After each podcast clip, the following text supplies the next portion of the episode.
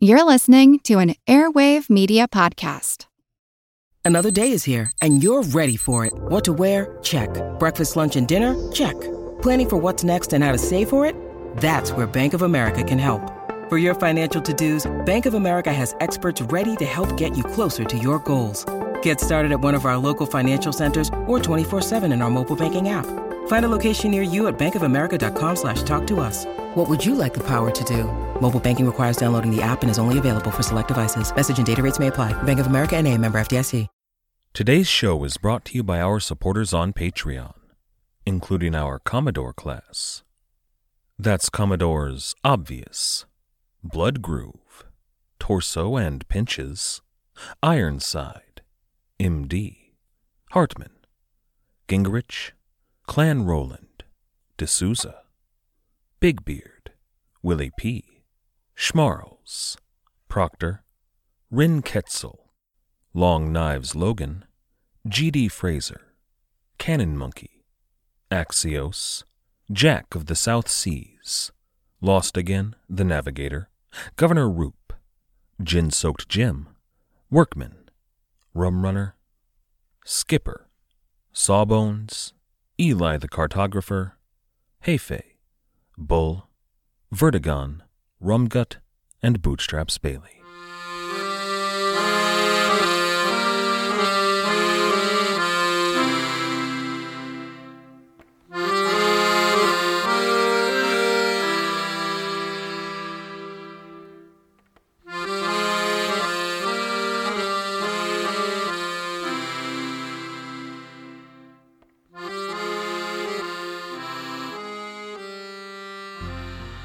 Hello. Welcome to the Pirate History Podcast.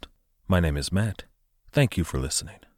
Last time, we talked about Henry Every and the Fancy meandering around the southeast coast of Africa.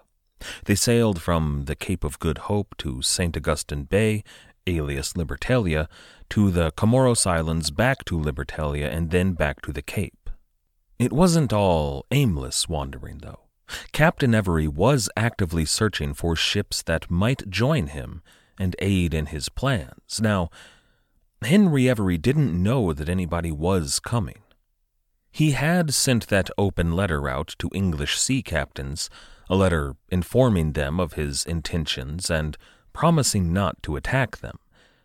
But all he had was that letter and hope hope that someone might show up.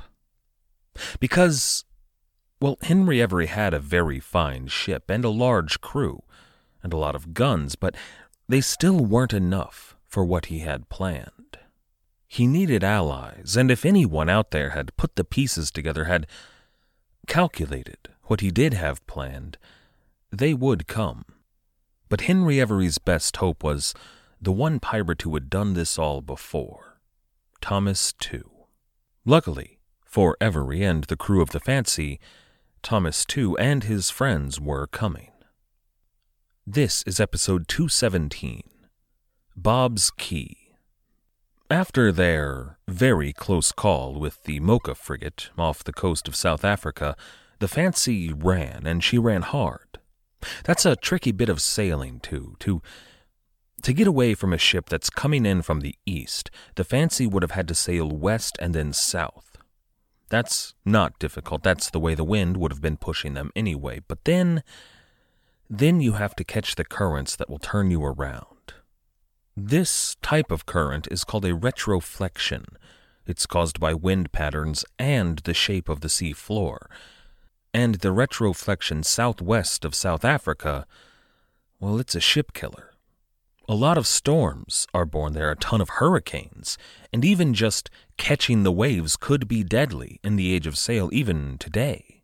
But Fancy was up to the task, as were her sailors. Henry Every and his men made it out safely, and they caught the winds heading back west. They probably stopped once again at St. Augustine Bay, and when no news of any other ships were found, finally they sailed on to the Gate of Tears. A few episodes back, we discussed the Hajj, the yearly pilgrimage to Mecca that Muslims are expected to undertake once in their lifetimes. This event takes place in, and Please excuse my Arabic here, but it takes place in the month of Dhu al-Hijjah, the month of the Hajj, and it's the month that marks the end of the Islamic year. But here's the catch the Islamic calendar is a lunar calendar. That means that, when compared to a solar calendar, like we use in the West, their years are going to be shorter by about 11 or 12 days. And it also means that their months don't line up with the seasons, like solar calendars do. Instead, their months kind of migrate through the seasons year to year. If Henry Every did indeed spend his early naval career under Admiral John Narborough and John Benbow on the Barbary coast, he may have been familiar with the Islamic calendar. I suspect that he was at least passingly familiar with the Hajj because he was here, at the Gate of Tears, at this time of year, for a very specific reason. And his window of opportunity was limited.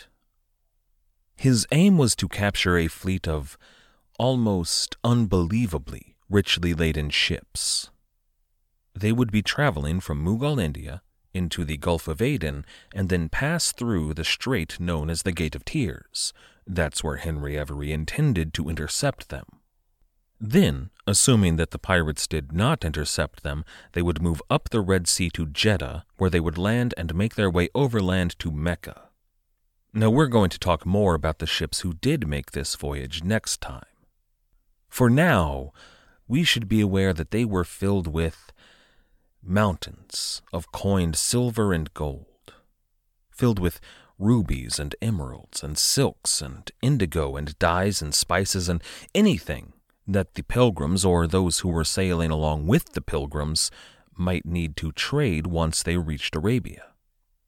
They were the equivalent of the Spanish treasure fleets Henry Every missed his first window of opportunity.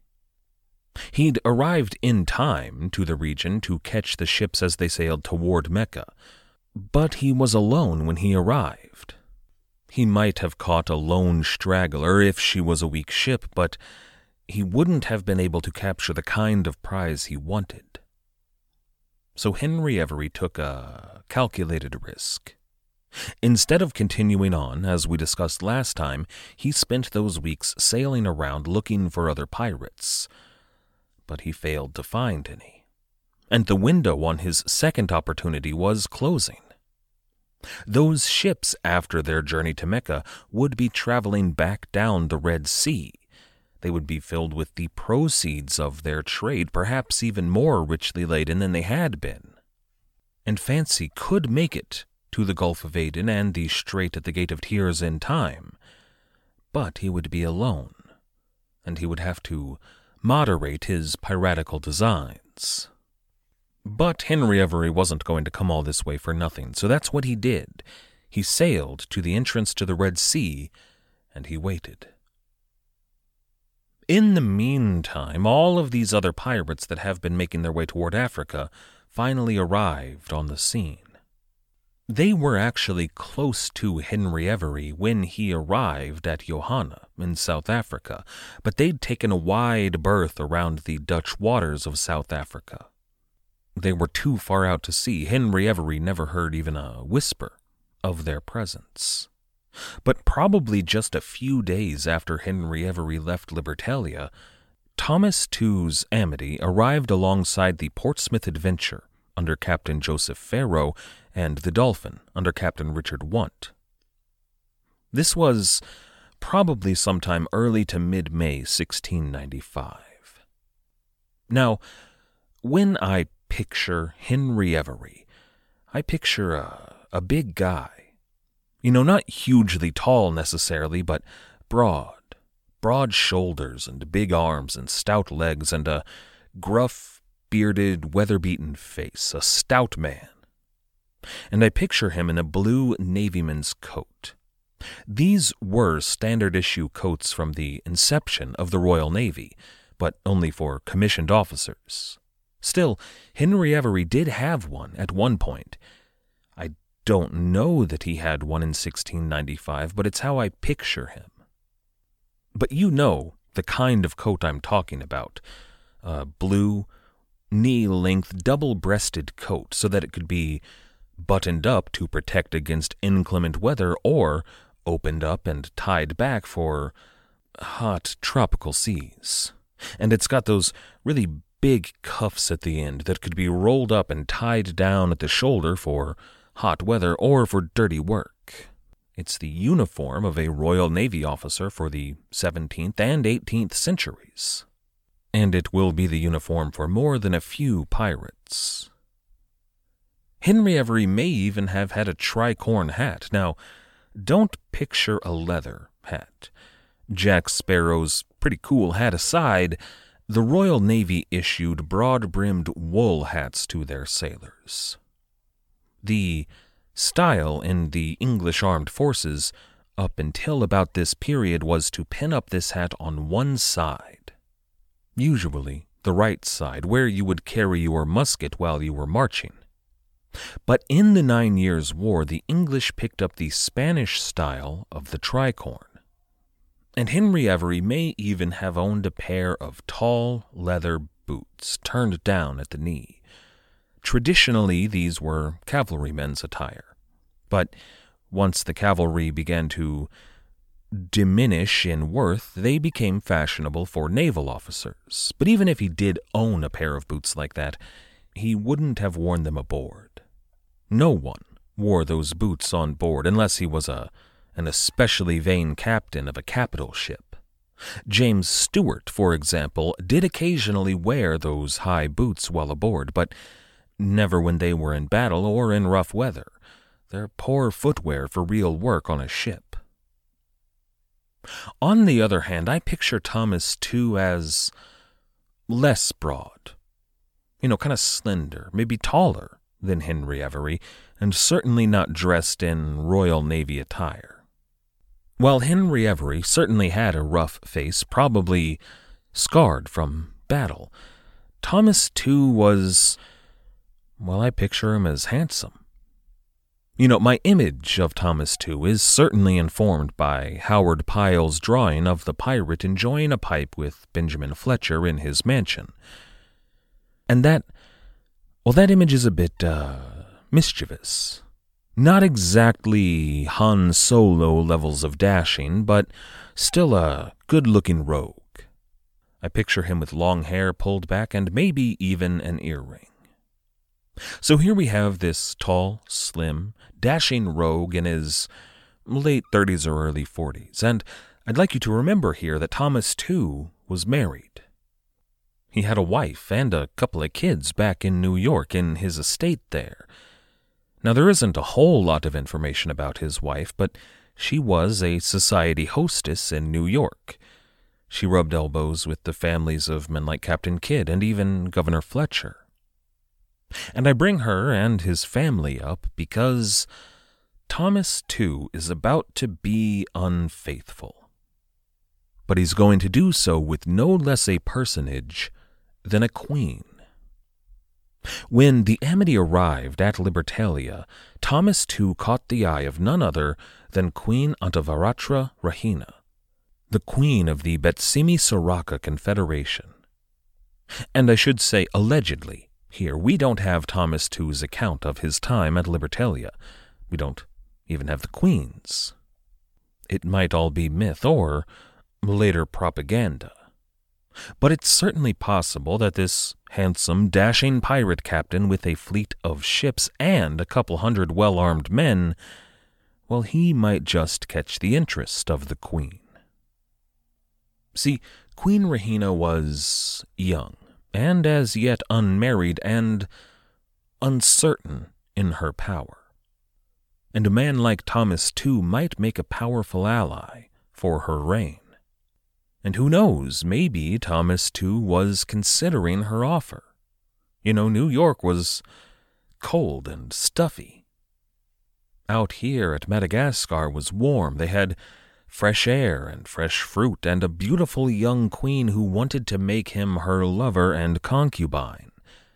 You know, Thomas Tew could have made himself a true pirate king of a real pirate kingdom. Maybe here he even decided to call it Libertalia.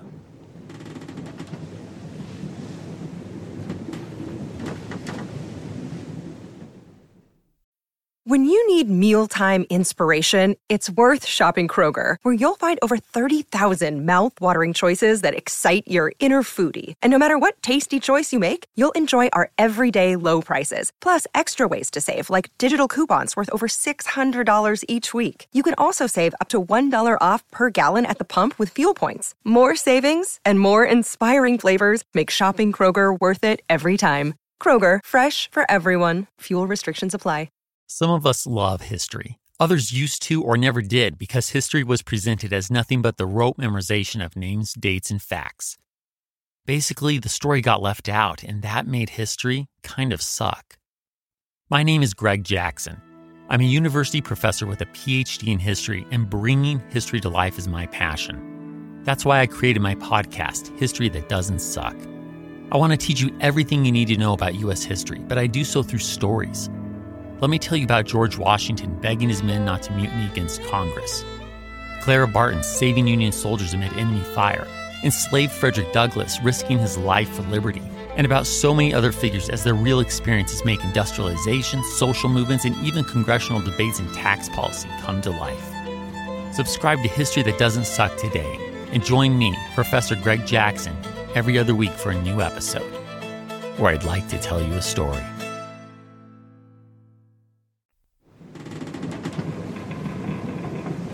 Regardless, Queen Rahina, according to the story, did take Thomas Tew to bed, probably for his whole stay at St. Augustine Bay. And you know, I picture the Queen traveling through town and down to the pirate camp on the shore, likely being carried on a palanquin, with her lover Thomas Tew at her side. And Thomas Tew did stay and enjoy her charms for some time, but he did have places to be. His men were growing restless while their captain spent his days entertaining the Queen. Amity was already ready to sail.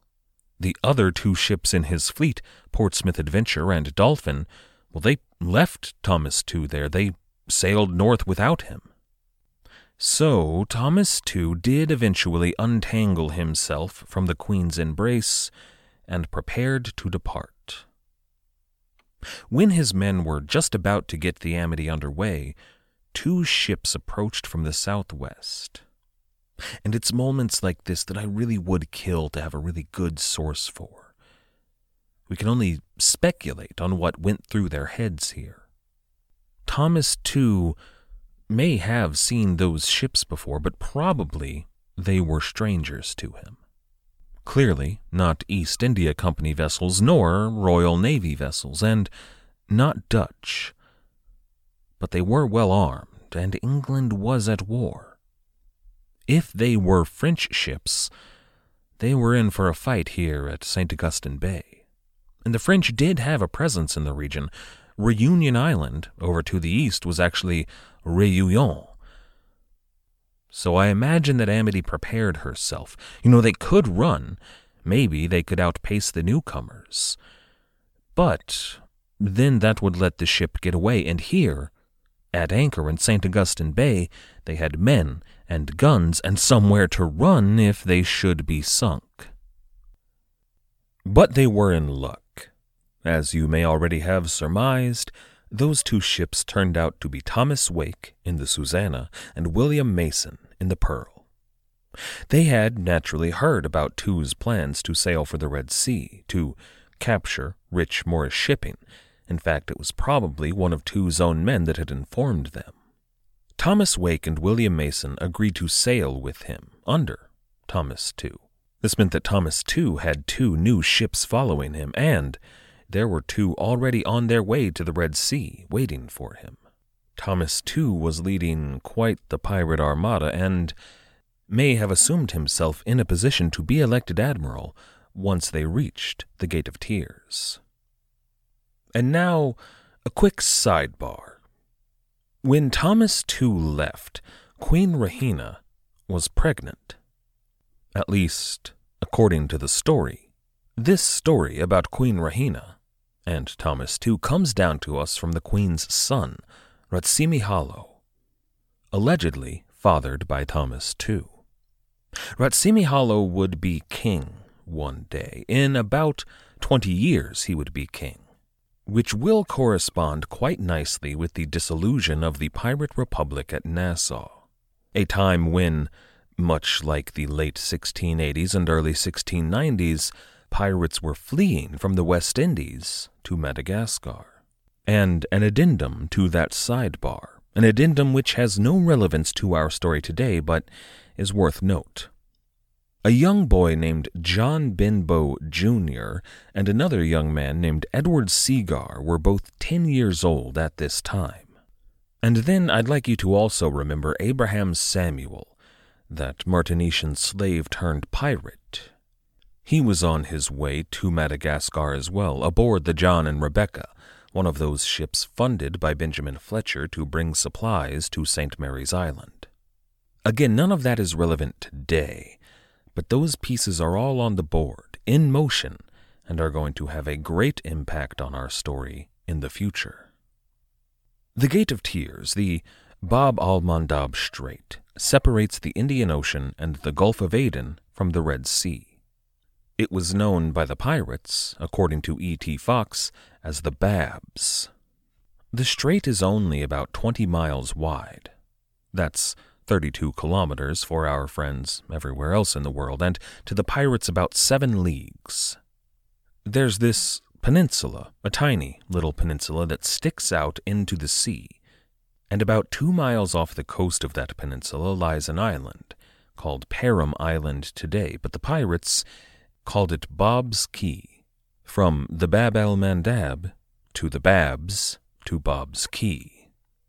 Now, the water between Arabia and Bob's Key is deep enough that most ships chose to hug the coast of the Arabian Peninsula when traveling up the Red Sea. They would travel through that two mile strait between the mainland and that island. On the other side of Bob's Key, you have about 16 miles between the island and mainland Africa, which at the time would have been the Kingdom of Ethiopia.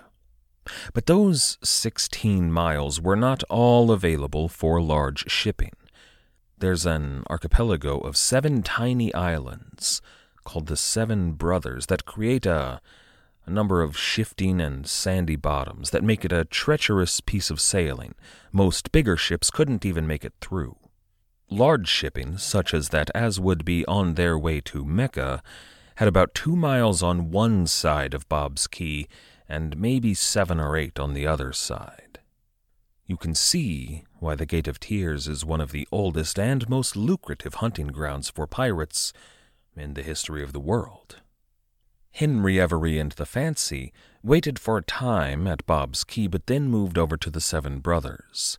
There were a number of coves there that offered good places to hide, and you could keep an eye on the sea, both the Red Sea and the Gulf of Aden. Near the end of May, 1695, Henry Every had a man up in the crow's nest, and he was armed with one of those looking glasses, still kind of a newfangled invention, but the Charles II had been graced with several. That lookout spotted two ships approaching from the south. As they got closer, they spotted English colors, and Every ordered the crew to set sail. The Fancy moved out into open water, water through which any ship had to pass, and then she waited. The two ships on the approach tightened their ranks, and they made to sail on either side of the Fancy. She was an impressive frigate, but if they had to fight, that would be their best tactical position. As soon as they were within range, but not within shouting distance, those two ships pulled up and aimed their guns at Fancy. But they didn't fire. Every, knowingly putting himself at a disadvantage, opened up his own sails and moved toward them. This was Every staying true to his word. Even at a disadvantage, he probably would have won that fight in the fancy, but he didn't open fire. He said in that open letter to every English ship captain that he would not attack those flying English colors. Now, of course, he'd broken that word before, but here he didn't. One of the smaller craft hailed the frigate. They said, From whence are ye come? Every replied, From the sea and received the same answer back. Those two newcomers were naturally Richard Want's Dolphin and Joseph Farrow's Portsmouth Adventure. Now, Henry Every didn't know these men or their ships. He had no way to, which is something kind of new to the world of the pirates. I mean, not entirely. Back in the West Indies, new pirate ships were arriving on the scene all the time, but during the buccaneering era, there was a community there. If you knew people in Tortuga or Port Royal, you had some connections, and ships would often meet that didn't know each other at all, complete strangers, but they had friends in common. Henry Every and the Fancy were English, though. These two new ships were American. But it's not like Fancy was going to turn them away. I mean, he'd been waiting for this moment for weeks, hoping that any ships would show up to join him. Even if they were small, that really that didn't matter much. They were nimble, they were quick, and they had guns on them. They wouldn't be able to capture any really big game on their own, but what they would do, and their purpose on the naval battlefield, was to keep the attention of the enemy crew divided.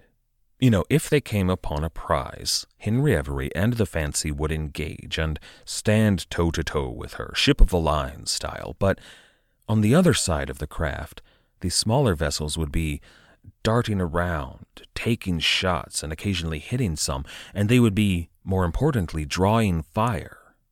Gunmen aboard those ships would have to divert their attention away from the Fancy to at least try to prevent being hit by one of those smaller craft. You know, they may have had fewer guns, but they were the same size. They could tear down a mast just as easily.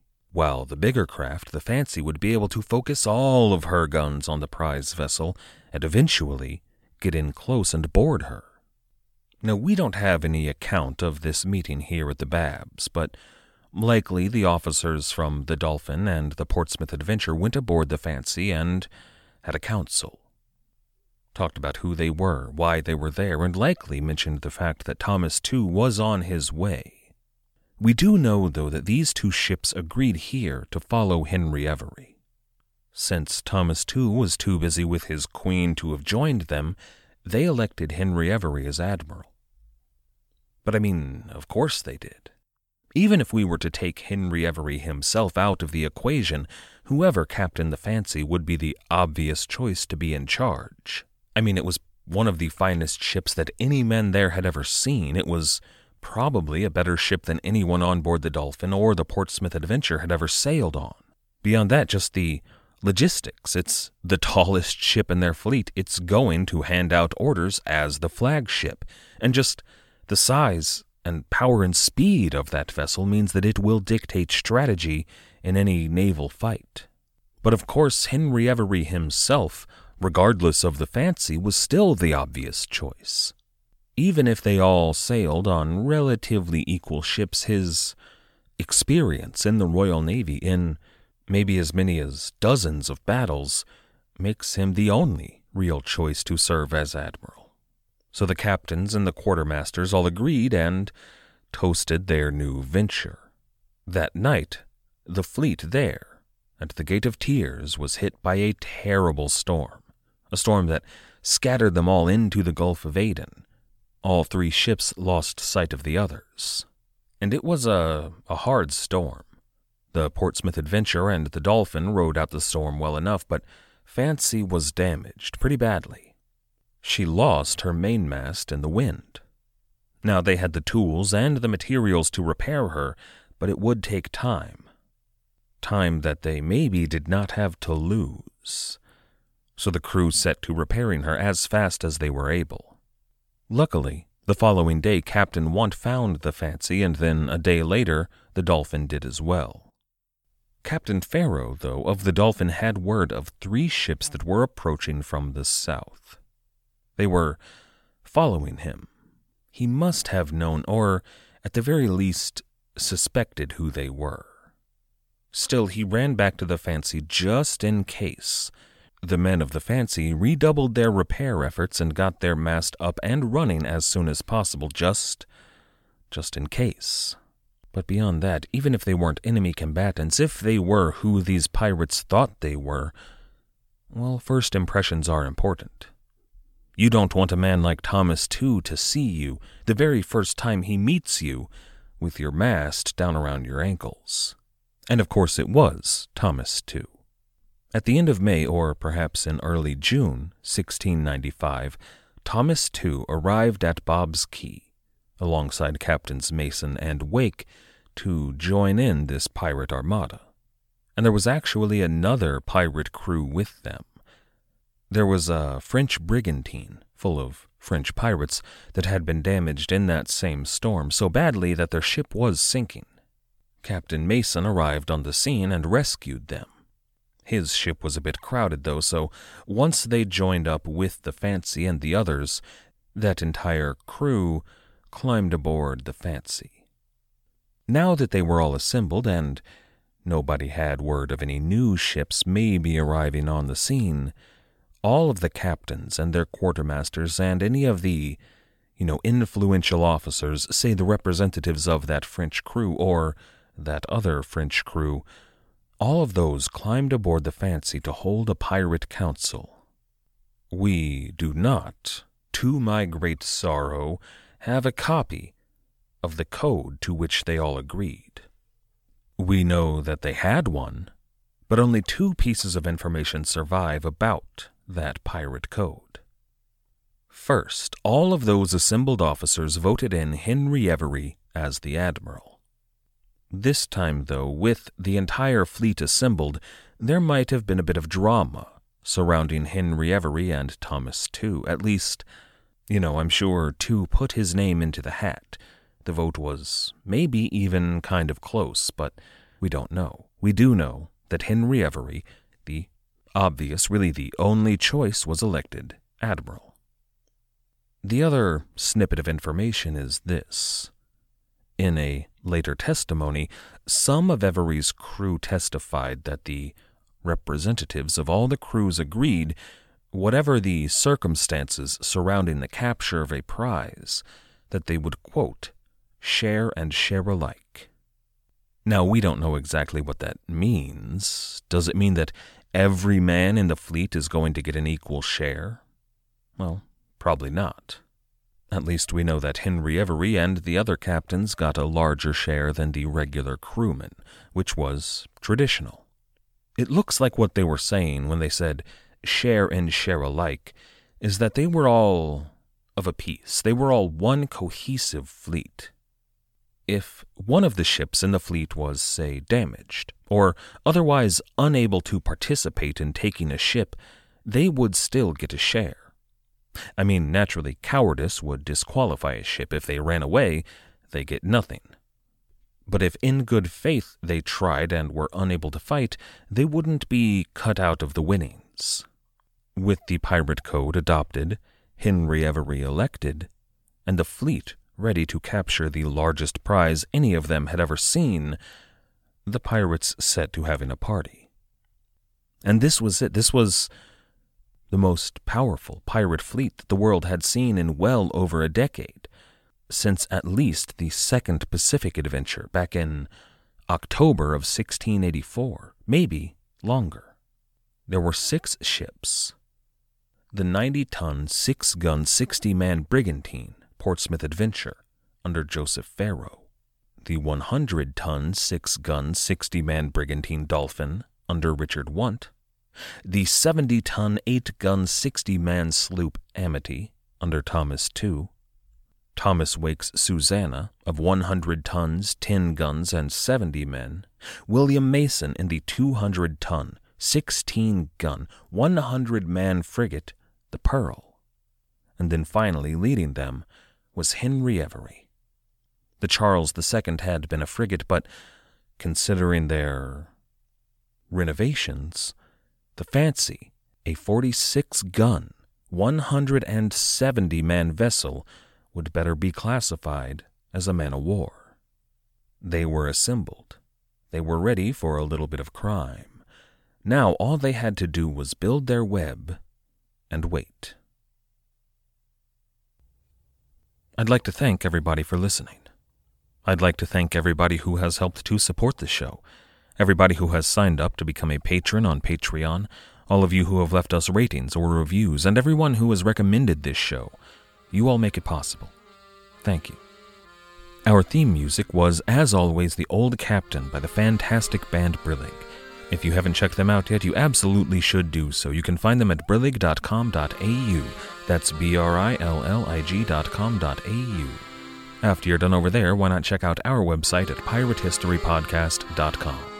As always, and most importantly, thank you for listening.